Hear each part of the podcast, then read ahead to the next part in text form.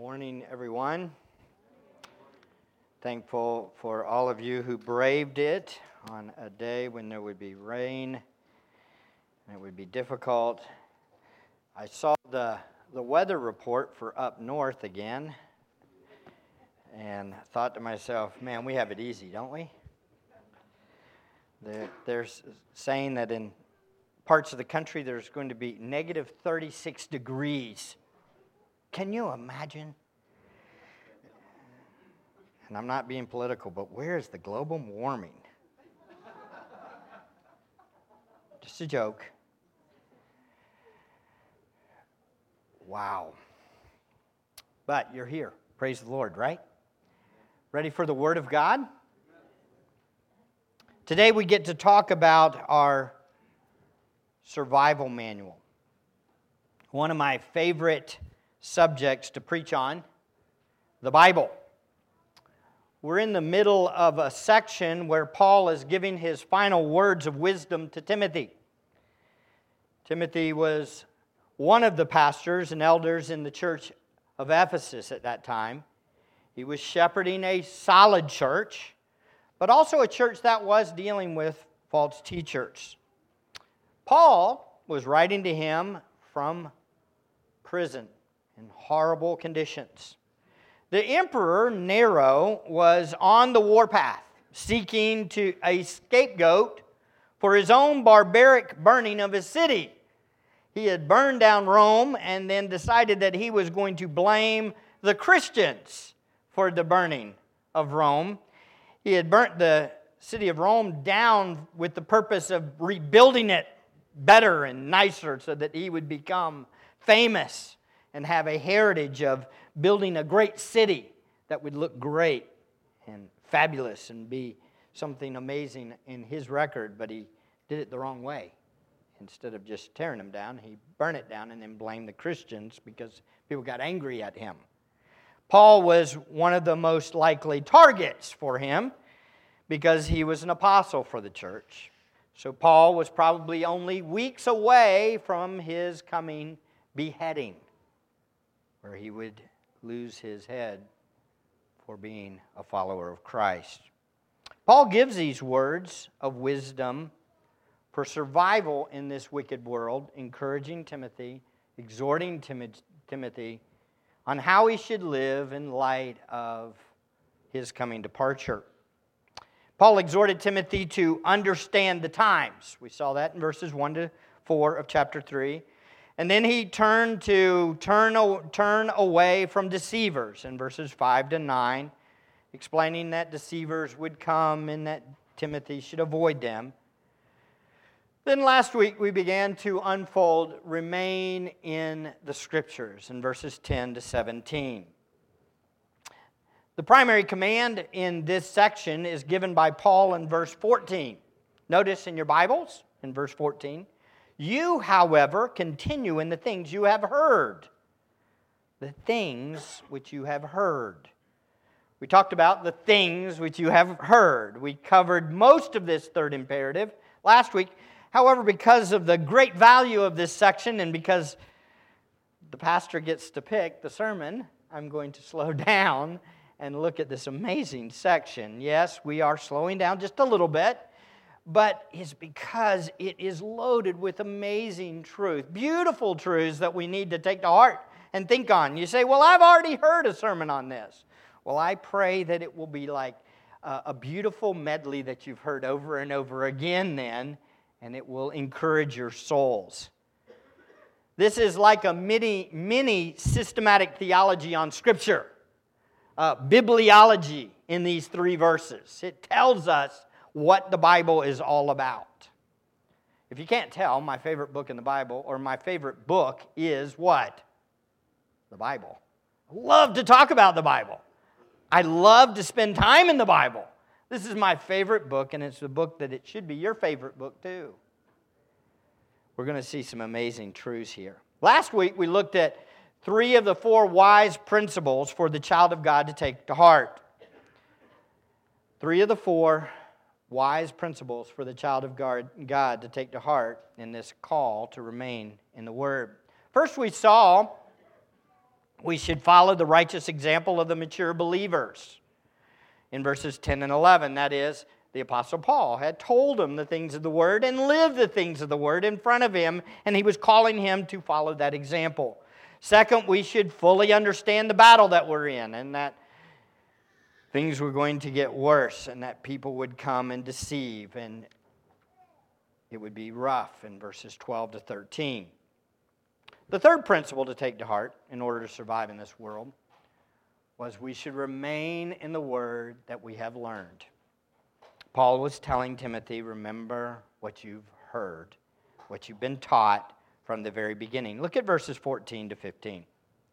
You, however, continue in the things which you have learned and become convinced of, knowing from whom you have learned them, and that from childhood you have known the sacred writings, key word, which, explaining sacred writings, are able to give you the wisdom that leads to salvation through faith, which is in Christ Jesus.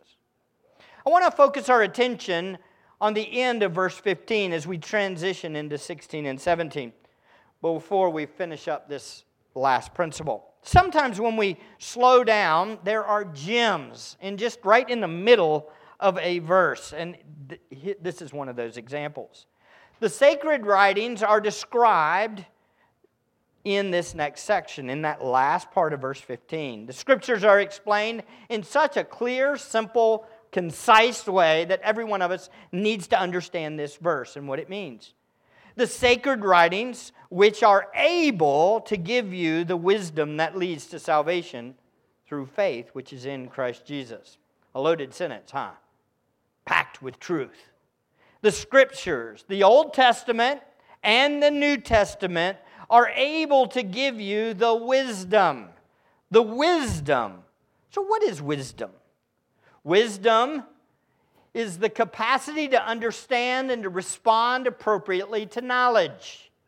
It's the capacity to understand and to respond appropriately to knowledge. Wisdom is living knowledge. Wisdom isn't just facts. It's understanding that moves us to choose and live correctly. Wisdom is different from facts. Wisdom is different from just information.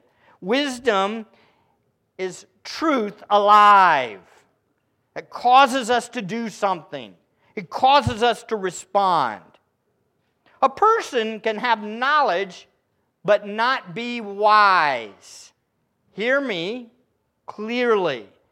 Many in the world are filled with facts and truths, but they don't apply knowledge correctly.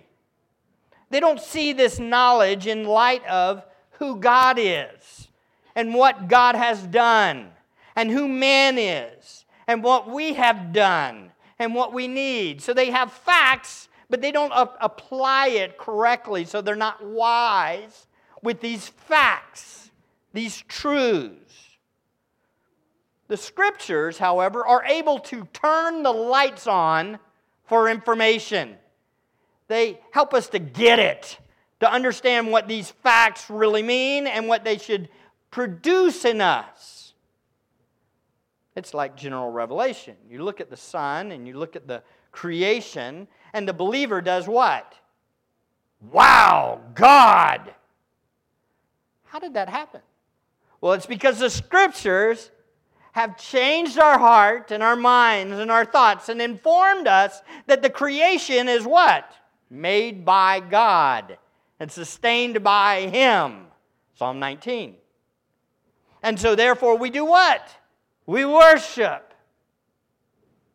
Having facts, looking at it and saying that is so many miles away and that is so big. And those facts mean absolutely nothing if it is not included with a right understanding of God. The Bible gives us the understanding of God that produces fear, a genuine reverential fear, and a recognition of God, and hope that God will love us and deliver us. The Bible informs us of who God is and who we are, and it produces a healthy fear of God in us, of faith in Him that leads to salvation. The average human walks through life hearing millions of pieces of information every day. You understand that. You're just getting bombarded with constant information. They are observing, we are observing facts and truths and amazing displays of science and art and relationships and other details of God's creation. Have you ever taken a day where you say, okay, I'm just going to observe all the things God has made? Can you imagine? It's just like bombarding us. Even in this room right now, it's bombarding us with truth. We're seeing great displays of God's glory, the magnitude of image bearers everywhere, and how God created us all, and He's sustaining us all, and all of our hearts are beating and our lungs are breathing. Praise the Lord, right? It's screaming, God is big and glorious, and as it rains, we go, God is big and glorious, right? Facts and truths are coming at us. We are like giant computers bringing in enormous amounts of data. And with this data, the world and we form conclusions about life and the world. We all interpret this data. And many people in the world are full of knowledge. They can list out facts. They can be very intelligent people. But this knowledge is not wisdom. This is not the wisdom He's talking about here. However, wisdom is God's understanding of the world and Himself applied in daily life. Wisdom is all of these facts interpreted by God and explained with a view of God and understanding God's way of thinking. So as we read and we study and we learn the Scriptures, we get God's explanation of Himself and His creation. He tells us in Scripture who we are and who He is. He tells us why math and science work the way they do. He tells us why people think the way they think. He tells us often even how people will interpret facts because they're of their nature. So as we study the Scriptures, the lights literally or figuratively come on. We get it. We understand it. And we have a fear of the Lord, don't we? We have a reverential understanding of the Lord. As we study the Scriptures, we say, oh, You are God. You are the Creator. And fear comes, right? Just as Proverbs 9:10 states, the fear of the Lord is the beginning of wisdom, and the knowledge of the Holy One is understanding. So where do we get this knowledge of the Holy One? Where do we get this fear of the Lord? From the Scriptures, as we read in Psalm 19:9, right? Where it says what? The fear of the Lord is clean, enduring forever. Wait, when it said that, it's actually a synonym for the Word of God. That whole section from 19:7, look over there real quick. You need to see it. Look at it. Could you tell I love that passage in my reading? It's like it flows in my soul. I love that passage. If I could preach on one passage, it'd probably be that one. I just love it. Psalm 19. General revelation is found in verses 1 to 6, but then in verse 7, down through verse 11 is special revelation. It's God's revelation of Himself in the Word of God. So in verses 7 and 8 and 9, you see they're synonyms for God's Word. The law, the testimony, the precepts, the commandment of the Lord, the fear of the Lord, the judgments of the Lord. Notice the fear of the Lord. Now, how is that the Bible? Well, it's so synonymous that the revelation of God in the Word is so synonymous with us doing what? Fearing God and having reverential fear that the response is synonymous with the Word of God itself. This Word causes us to awe God and fear Him so much so that the Word is called the fear of the Lord. So the fear of the Lord is the beginning of wisdom. And where do we get the fear of the Lord? Ultimately, from the Word of God. This is what Paul's talking about, is that Timothy had been trained by the sacred writings. The Word of God had been taught to him and over, and he had read it, he had studied it, he had heard it from his mother and his grandmother, and it had produced a fear of the Lord that had then produced what? Repentance and an understanding that I need God. My only hope is in Him. This is a section that's talking about the Word of God. Just a side note. Where can we get this true wisdom? Can we get it anywhere else than the Scriptures? Where we get derailed as believers is when we don't remain in the Scriptures, when we don't abide in the Scriptures. Turn back to 2 Timothy 3. We subtly listen to the great lie of the enemy. You remember what the enemy said to Adam and Eve? Did God really say? From the very beginning, his attack was on what? The Word of God. From the very beginning. Is God really all about His glory and our good? Those are the lies that the enemy is telling and propagating. Is God enough for us? Is God better than anything this world has to offer? Or even worse, is God even in the details of the world or life? Or is He even here? Is God's revelation all we need for life and survival in this world? The enemy is trying to distract us and get us away from the Word of God. He's doing everything he can to get us to take in information interpreted by who? The enemy. But where is wisdom found? In the sacred writings, in the Scriptures. This is the attack of the deception of the world and the enemy. They can give us details and observations and even scientific facts, but they interpret the facts wrong because they don't have what? Wisdom. They don't have wisdom. They don't see the observations in light of who God is and who mankind really is. So how do we know if the information we are getting from the world is facts or wrong interpretations of facts? Does what they say contradict the Scriptures is the easiest question, right? Is what I saw, does it contradict what God's Word say? This is the simple question, but this isn't always easy to discern, is it? We need to ask some questions about the information that we're receiving. Listen closely, beloved. Do the people we're getting our information from fear God? Do they?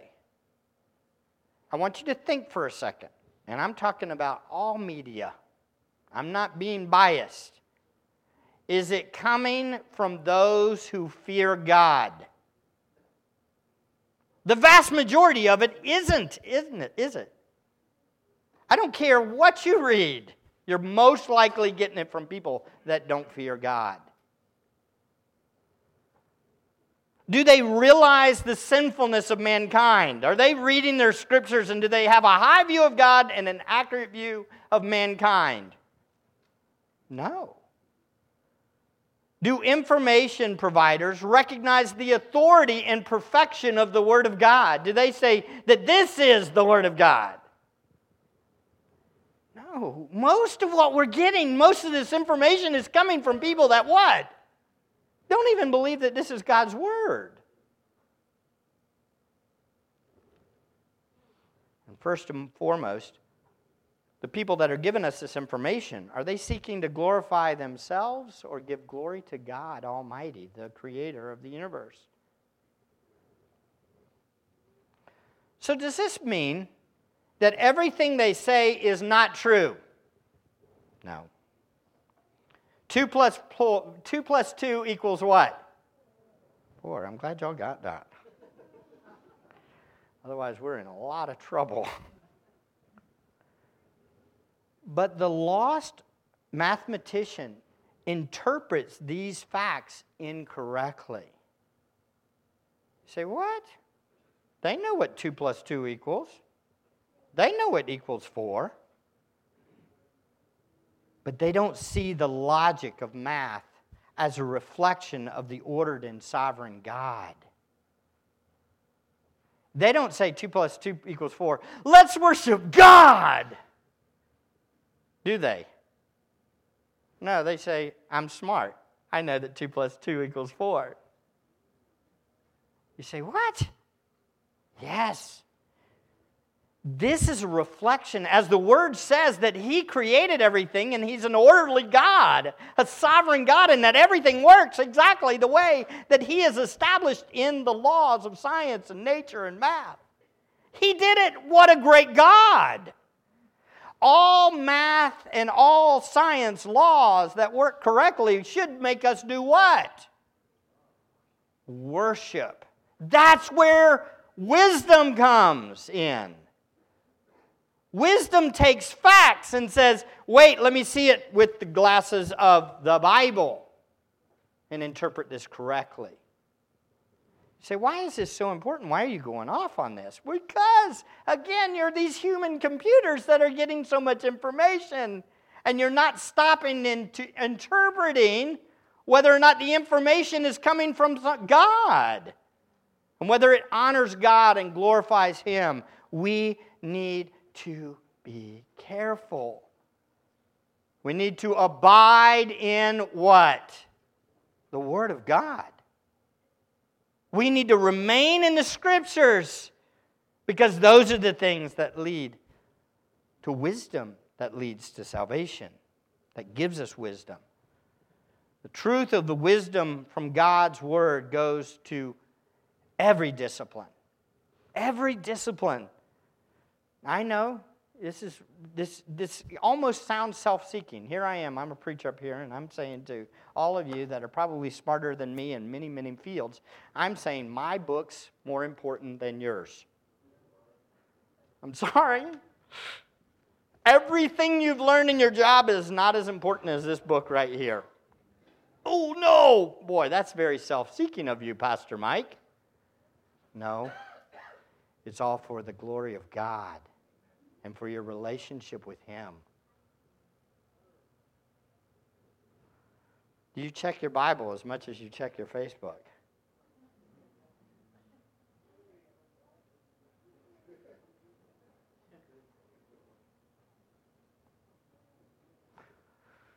Do we know what's going on Instagram and Twitter more than we know what's going on in this? Do we know our work manuals more than we know this? Do we know the regulations at our job more than we know this? Do we know the schedule for the sports teams more than we know this? Are we getting it?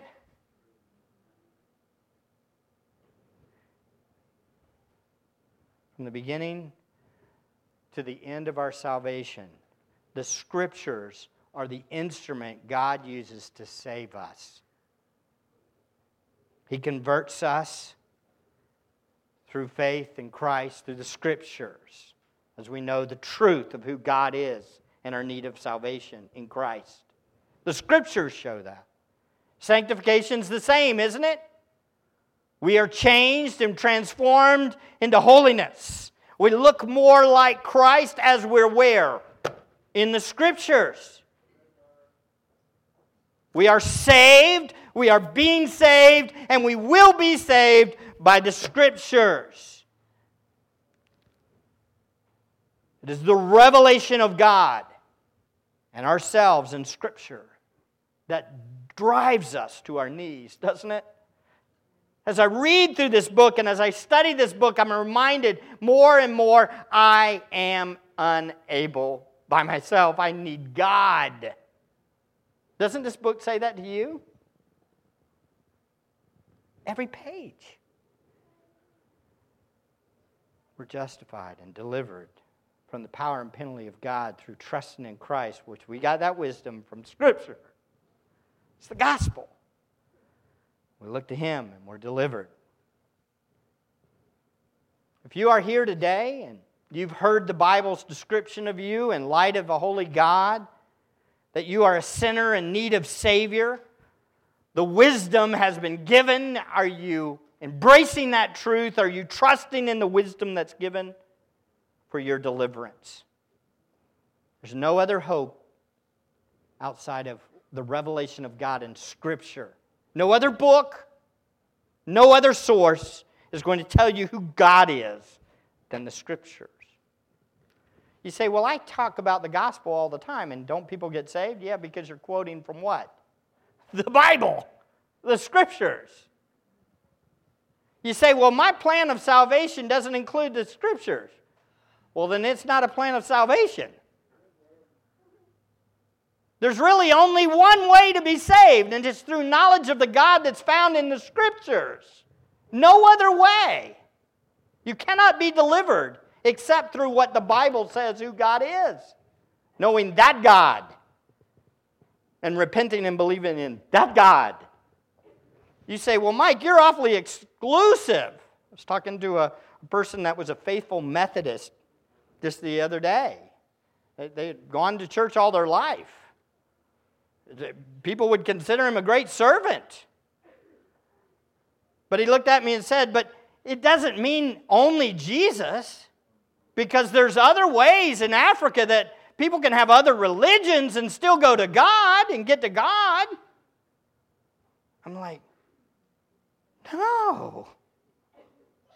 If that's true, Jesus lied. Jesus said, I am the way. He didn't say, I am a way. No other way to God except through Jesus Christ, as revealed in Scripture. This is the truth. Do you believe it?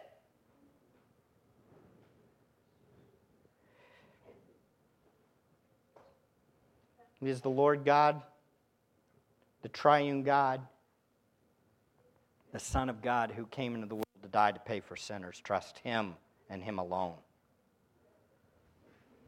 You sure are exclusive, narrow-minded.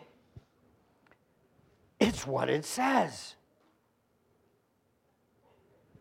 This is what Timothy did as the sacred writings were taught to him. At some point, he became aware of his own sin and his own need of a Savior, and he believed in the Messiah. So we all remain in the Scriptures. Why? Because they are able to give us the wisdom that leads to our conversion, our sanctification through faith in Jesus Christ.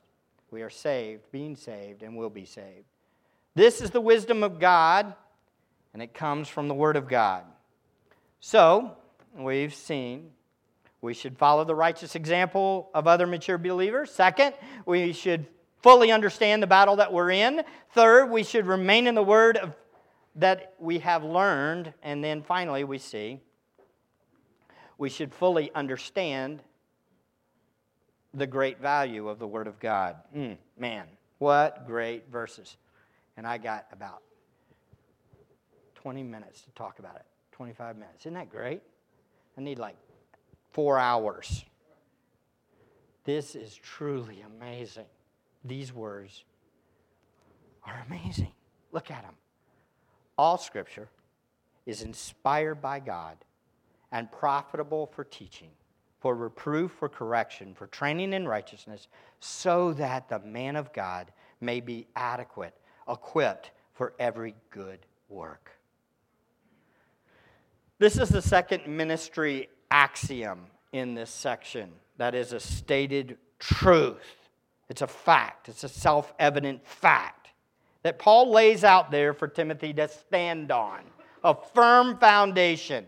These are truths that you need to know and hold on to. It's a statement that is obviously truth. All Scripture, not some Scripture, but all Scripture. All Scripture is inspired by God. You know, there's actually people that argue not all. They argue this. It should be translated, not all Scripture that is inspired is profitable. They say all Scripture that is inspired is profitable. What does that mean? You know what that means? People take out their Bibles and they say, well, nope, that doesn't look inspired. Throw that one out. Nope, that one doesn't line up with how I think. Throw that one out. And before you know it, what do? They threw out everything except if it agrees with them. But Scripture, that's not what should be translated. This is not how it should be translated. It is all Scripture. It's inspired by God. Or God-breathed and profitable. Every Scripture, every line, every word, all of it is inspired, God-breathed, every little thing, from every jot and every tittle, all of it. The Bible is self-authenticating. What does that mean? Self-authenticating. The Bible is true and from God. You're going to love this, because the Bible says it's true and from God. Wait a second. That sounds like circular reasoning, doesn't it, Bill? The Bible is true and from God because God, or the Bible, says that it is true and from God. You go up to somebody and you're witnessing to them and they say, how do you know this is true? And you say, all Scripture is inspired by God and profitable. And they say, prove it to me. And you say, I just did. What?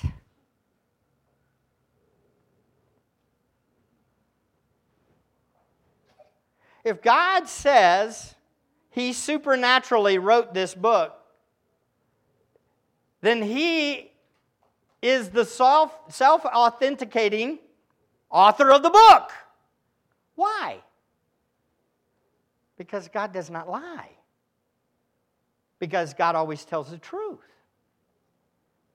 It's His character. It's His nature. Again, circular, isn't it? You could go back and say it's circular. Why do I know that He's true and holy and doesn't lie? Because the Scriptures tell me that. But just by logic, think about this. Does the writer of a book know that he wrote the book? Yeah. If you write a document, do you know that you wrote the document? No, not really sure.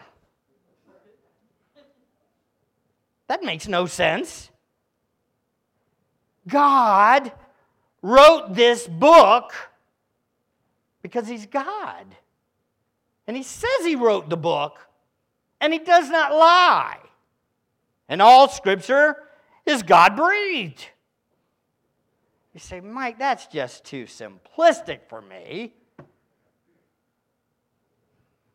Oh, I'm sorry, beloved, but that's what it says. And I'm just going to trust it. How about you? And He supernaturally worked in my heart, so I know that it's true. So if I were to say that it wasn't, I'd be saying what? A lie. God says through Paul that all Scripture is inspired by God. At the time of the writing, Paul was most likely speaking mostly of the sacred writings, the Old Testament time. However, remember, God is working in Paul at that time to even write that document. And it was becoming Scripture. For the record, Peter would associate Paul's writings with Scripture within a few years. Maybe 1 or 2 or 3. Look at 2 Peter 3:15. In 2 Peter 3:15, Peter states this, "And regard the patience of our Lord as salvation, just as also our beloved brother Paul, according to the wisdom given him, wrote to you, as also in all his letters, including what letter? The one we're reading, all his letters, speaking in them of these writings," talking about other Scriptures, "in which Are some things hard to understand? Sometimes Paul is a little bit hard to understand. Everybody agree? Which the untaught and the unstable distort. They twist his word. As they do also the rest of the Scriptures. Wait a second. What does that mean that the letters of Paul are? Scriptures. Peter's saying that the letters of Paul are Scriptures. Anybody that twists the letters of Paul are what? Headed towards destruction, to their own destruction. You twist the Word of God, you're headed towards destruction. The word is inspired. It literally means, it's a compound word that means God breathed, God produced. Just as Peter also states in 2 Peter 1:20. But know this, first of all, that no prophecy of Scripture is a matter of one's own interpretation, for no prophecy was ever made by an act of human will, but men moved by the Holy Spirit spoke from God. So do you believe the Bible? Do you trust the Bible? Do you know that the Bible is true? You do, because it's God-breathed. Now, did he use human authors? Yes. Did he use fallen men? Yes, but they were redeemed men at that point when they wrote it, I would argue. But God is the creator and sustainer of the world, the sovereign over everything. He can control the tongue, can he? I want you to think about this. I marvel at the book of Proverbs. How many of you marvel at the book of Proverbs? You know why I marvel at the book of Proverbs? Because it's written by Solomon. And it was written before he had, 700 wives and 1,000 concubines. How did that happen? Answer? It's a short answer. God. He can take a crooked stick and draw a straight line. He can tell you what wisdom is. God's all-powerful, isn't he? You know how I know that to a degree this is true? Just by my life. Here I am. I'm a wretched sinner, and I'm talking to you about truth. By the glory of God, by the grace of God, I'm hopefully telling you exactly what it says. Not me. It takes crooked sticks all the time to draw straight lines. What a God, right? And the Scripture's even better than a sermon, by the way. A sermon's not perfect. I'm being perfectly honest. Everything I say is not inerrant. It's not inspired. It's not. So what I want you to do is what? Check it against the Word of God. Study the Scriptures. If my pride can't handle you saying, I think you missed it there, then I've got a problem. But you have a responsibility. You all have a responsibility to check it against this. Be good Bereans, as it says, as the Bereans were. So we need to embrace the Word and know the Word and submit to the God who is revealed in the Word. Paul explains, Scripture was breathed, God-breathed and profitable. Profitable. Profitable for what?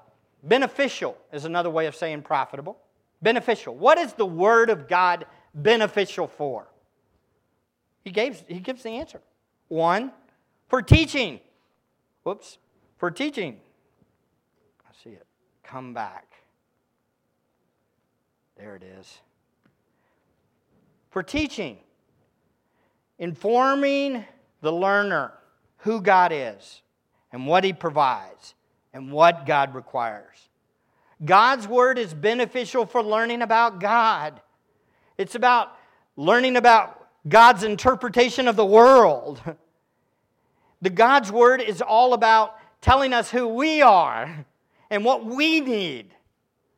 He gives it perfectly.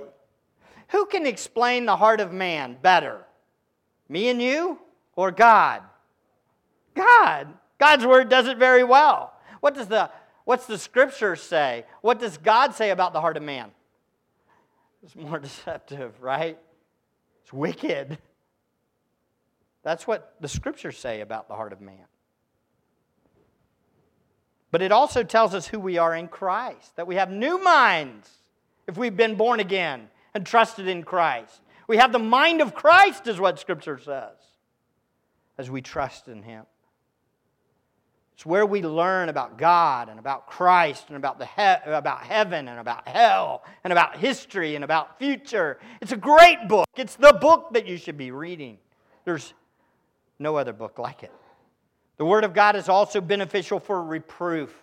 For reproof, it says, plain and simply, what does this word mean? It means refute error or sin. The benefit of Scripture is exposing error or wrong doctrines or to rebuke sinful actions and attitudes. This is a great benefit. Let me ask you a question. How many of you like to be reproofed? How many of you like to be rebuked? Please raise your hand. There's two of you. There was, and Samuel. That isn't true. How do I know? The Scripture tells me that's not true. Beloved, I'm going to ask the question again in a second. This is a great benefit to be reproved from the Scriptures. If being rebuked is always a bad thing for us, then the Word will not always be a delight to us. Hear me. How can the psalmist say, it's honey, sweeter than honey, than the honeycomb? And the next words out of his mouth, just a little bit longer, keep me back from presumptuous sins. Interesting. How can something be so sweet and so good and yet reprove me, rebuke me, expose me? Why? Answer, because sin keeps me from enjoying God. Sin keeps me from delighting in God. I want to be told when I'm sinning, so that I will go back to Him and find my joy in Him. I want to be rebuked. How about you? How many of you like to be reproved? I only got 15% of you. You still are missing it. We need it and we should want it. My delight is in the Lord, not in my sin. Show me in my heart when I'm sinning. And that's what the Scriptures do. How many of you like those falls that you go through, you know, when you slide into an error and you start sinning? How many of you like those falls? I hate them, don't you? That's when you're in debt up to your eyeballs and you're like, oh, how in the world am I going to live? You know what I'm talking about, right? Or you wreck your car. Or you do something really foolish. You say something wrong, right? To your boss and they fire you.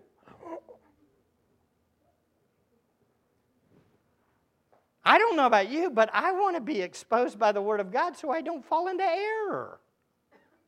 I know one thing, I don't like spankings. Anybody like spankings? I don't like them. Please, reprove me. Third, for correction. This word speaks of restoring things to a correct state, returning us to the joy in the Lord. The word directs our soul back to God. It points us to Him. The Word is beneficial in restoring our souls when we have strayed. It is both the carrot and the stick. It calls us, it beckons us to delight in the Lord, doesn't it? But it also spanks us and says, you're wrong, you need to repent. It encourages us to return to our joy in Him. And then finally, the word is beneficial for training in righteousness. This word means to provide guidance for righteous living, upbringing and training, instructing and disciplining. It's like what parents are supposed to do, right? We're supposed to train in righteousness. You understand that that's what parents are supposed to do. It's amazing, though. People try to train in righteousness as parents without using what? The Bible. Oh, beloved, use the very instrument that will actually produce righteousness. Use it. Not as a beat stick, by the way. Always pointing ultimately to who? Christ, the gospel. Everyone thinks when we move out of our parents' house, by the way, we stop getting instruction and discipline. Right? Isn't that all of us? Be honest.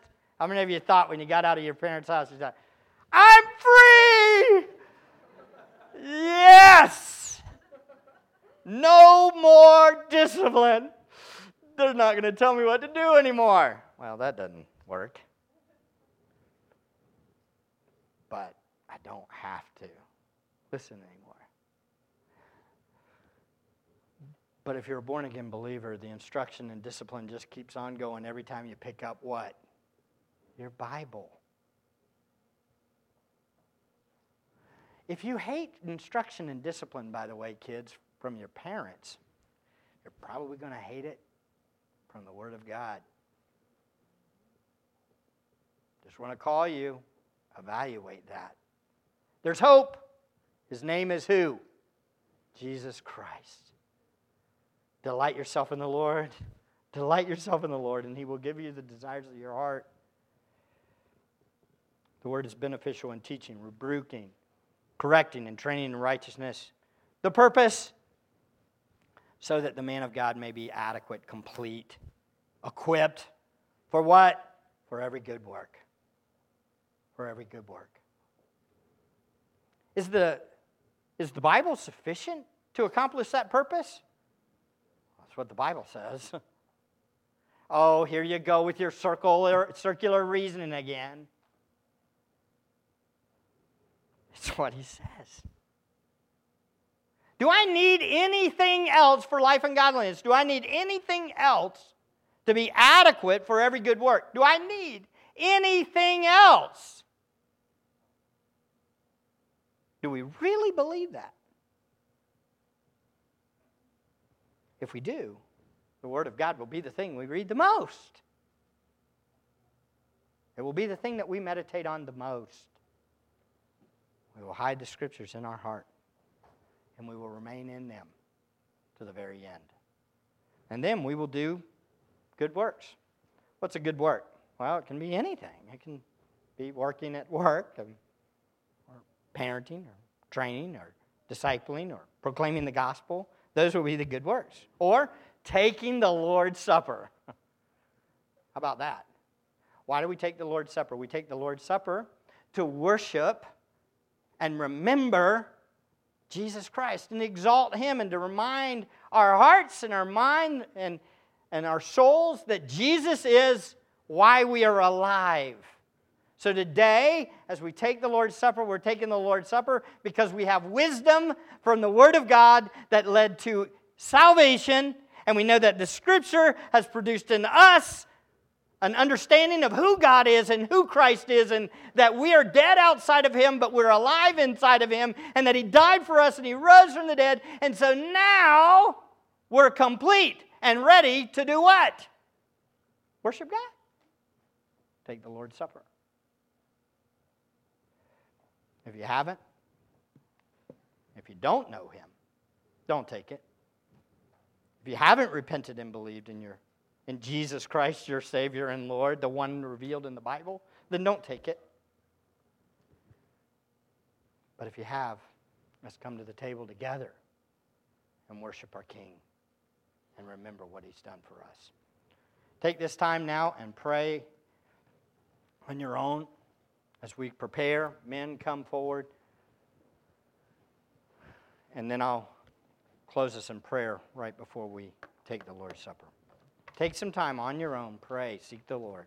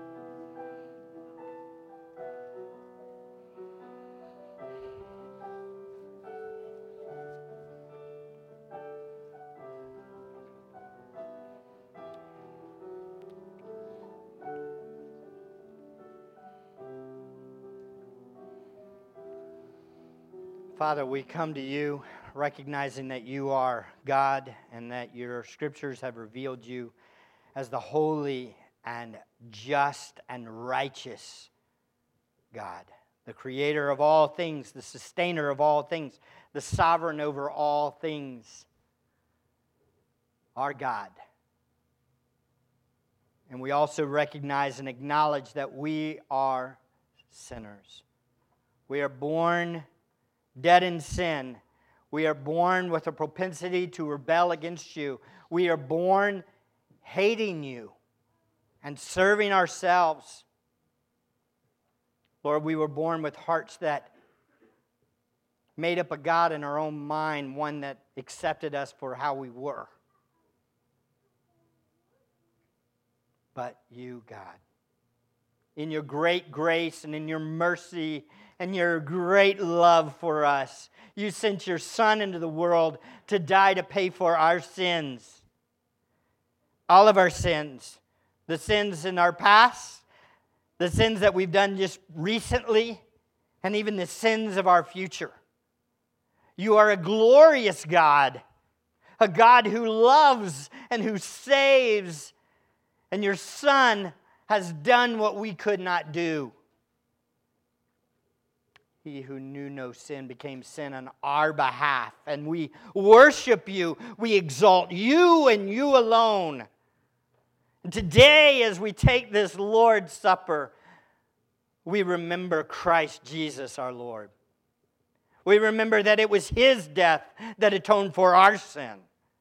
It was his resurrection that provided life for us. And we believe in him and him alone for our salvation. We trust you. We are committed to you. We ask now that as we take this bread and drink this cup, that you will be exalted in all we do. We pray this in Jesus' name. Amen. Let's sing as we pass out the bread. Amen.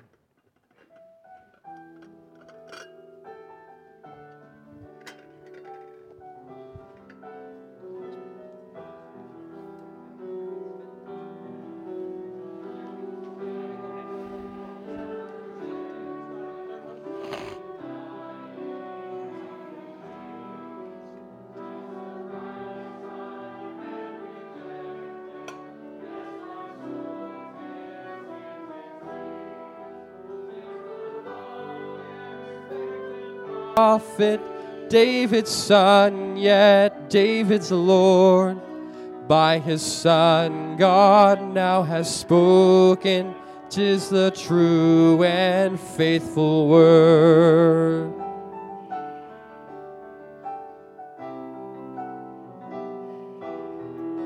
Tell me, ye who hear him groaning, was there ever grief like his? Friends through fear his cause disowning, foes insulting his distress. Many hands were raised to wound him, none would interpose to save. But the deepest stroke that pierced him was the stroke that justice gave.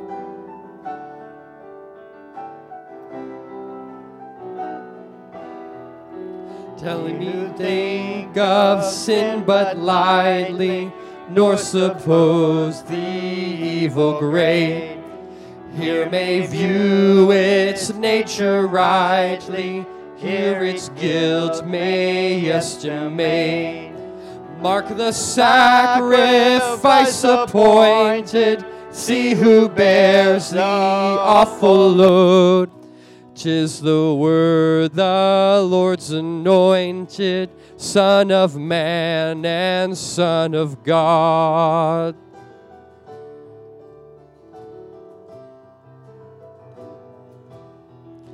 Here we have a firm foundation, here the refuge of the lost.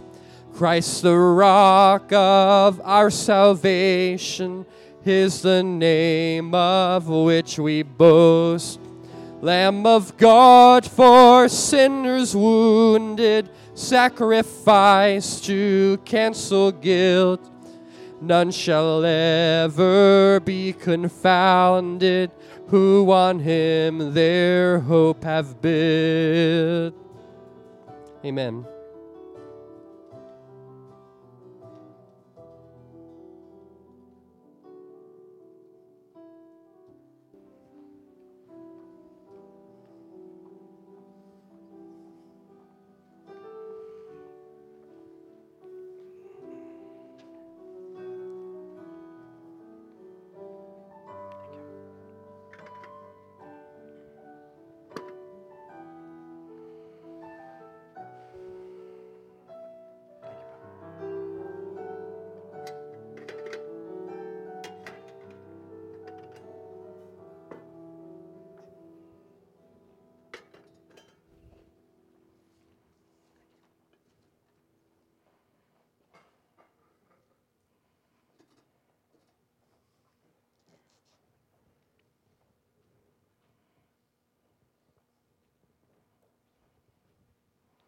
Jesus said, "This is my body that was broken for you. Do this in remembrance of me."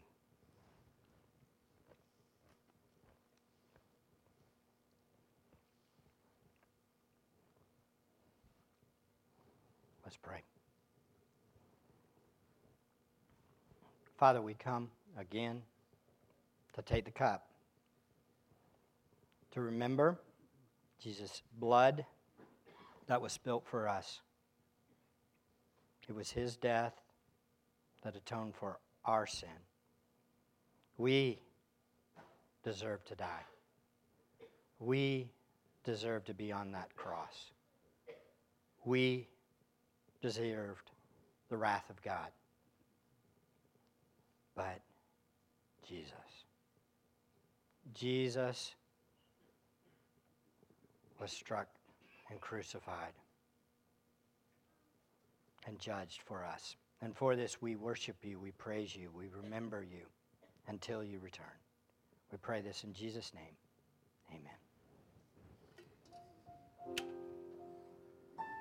Amen.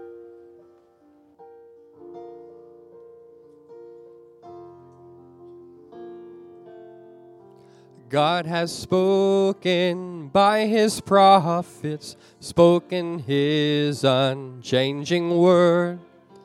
Each from age to age proclaiming God the one, the righteous Lord. In the world's despair and turmoil, one firm anchor holds us fast. God is King, his throne eternal, God the first and God the last.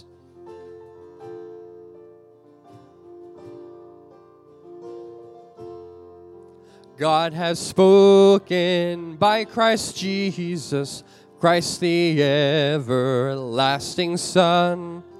brightness of the Father's glory, with the Father ever one, spoken by the Word incarnate, God of God, ere time was born, light of light to earth descending, Christ is God in human form.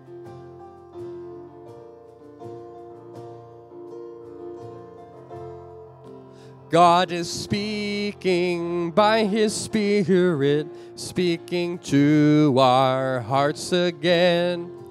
In the ageless Word expounding God's own message now as then. Through the rise and fall of nations, once your faith yet standing fast, God abides, His word unchanging, God the first and God the last. Through the rise and fall of nations, once your faith yet standing fast, God abides, His word unchanging, God the first and God the last.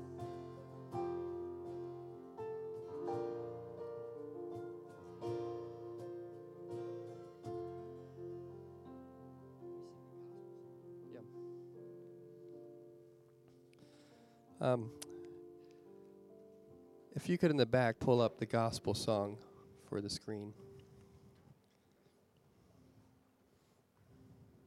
I think we can figure it out. Hopefully I've memorized by now, yeah. You have it. Let's see if we have it memorized. If not, we'll all do it this week, right? Let's sing together. Holy God, in love became. Holy God, in love became, perfect man to bear my blame, on the cross He took my sin, by His death I live again. Holy God, in love became perfect man to bear my blame, on the cross He took my sin, by His death I live again.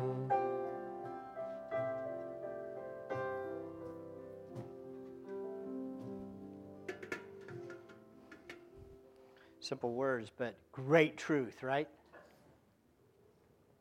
Jesus said, "This is my cup. This cup is the new covenant in my blood. Do this as often as you drink it in remembrance of me."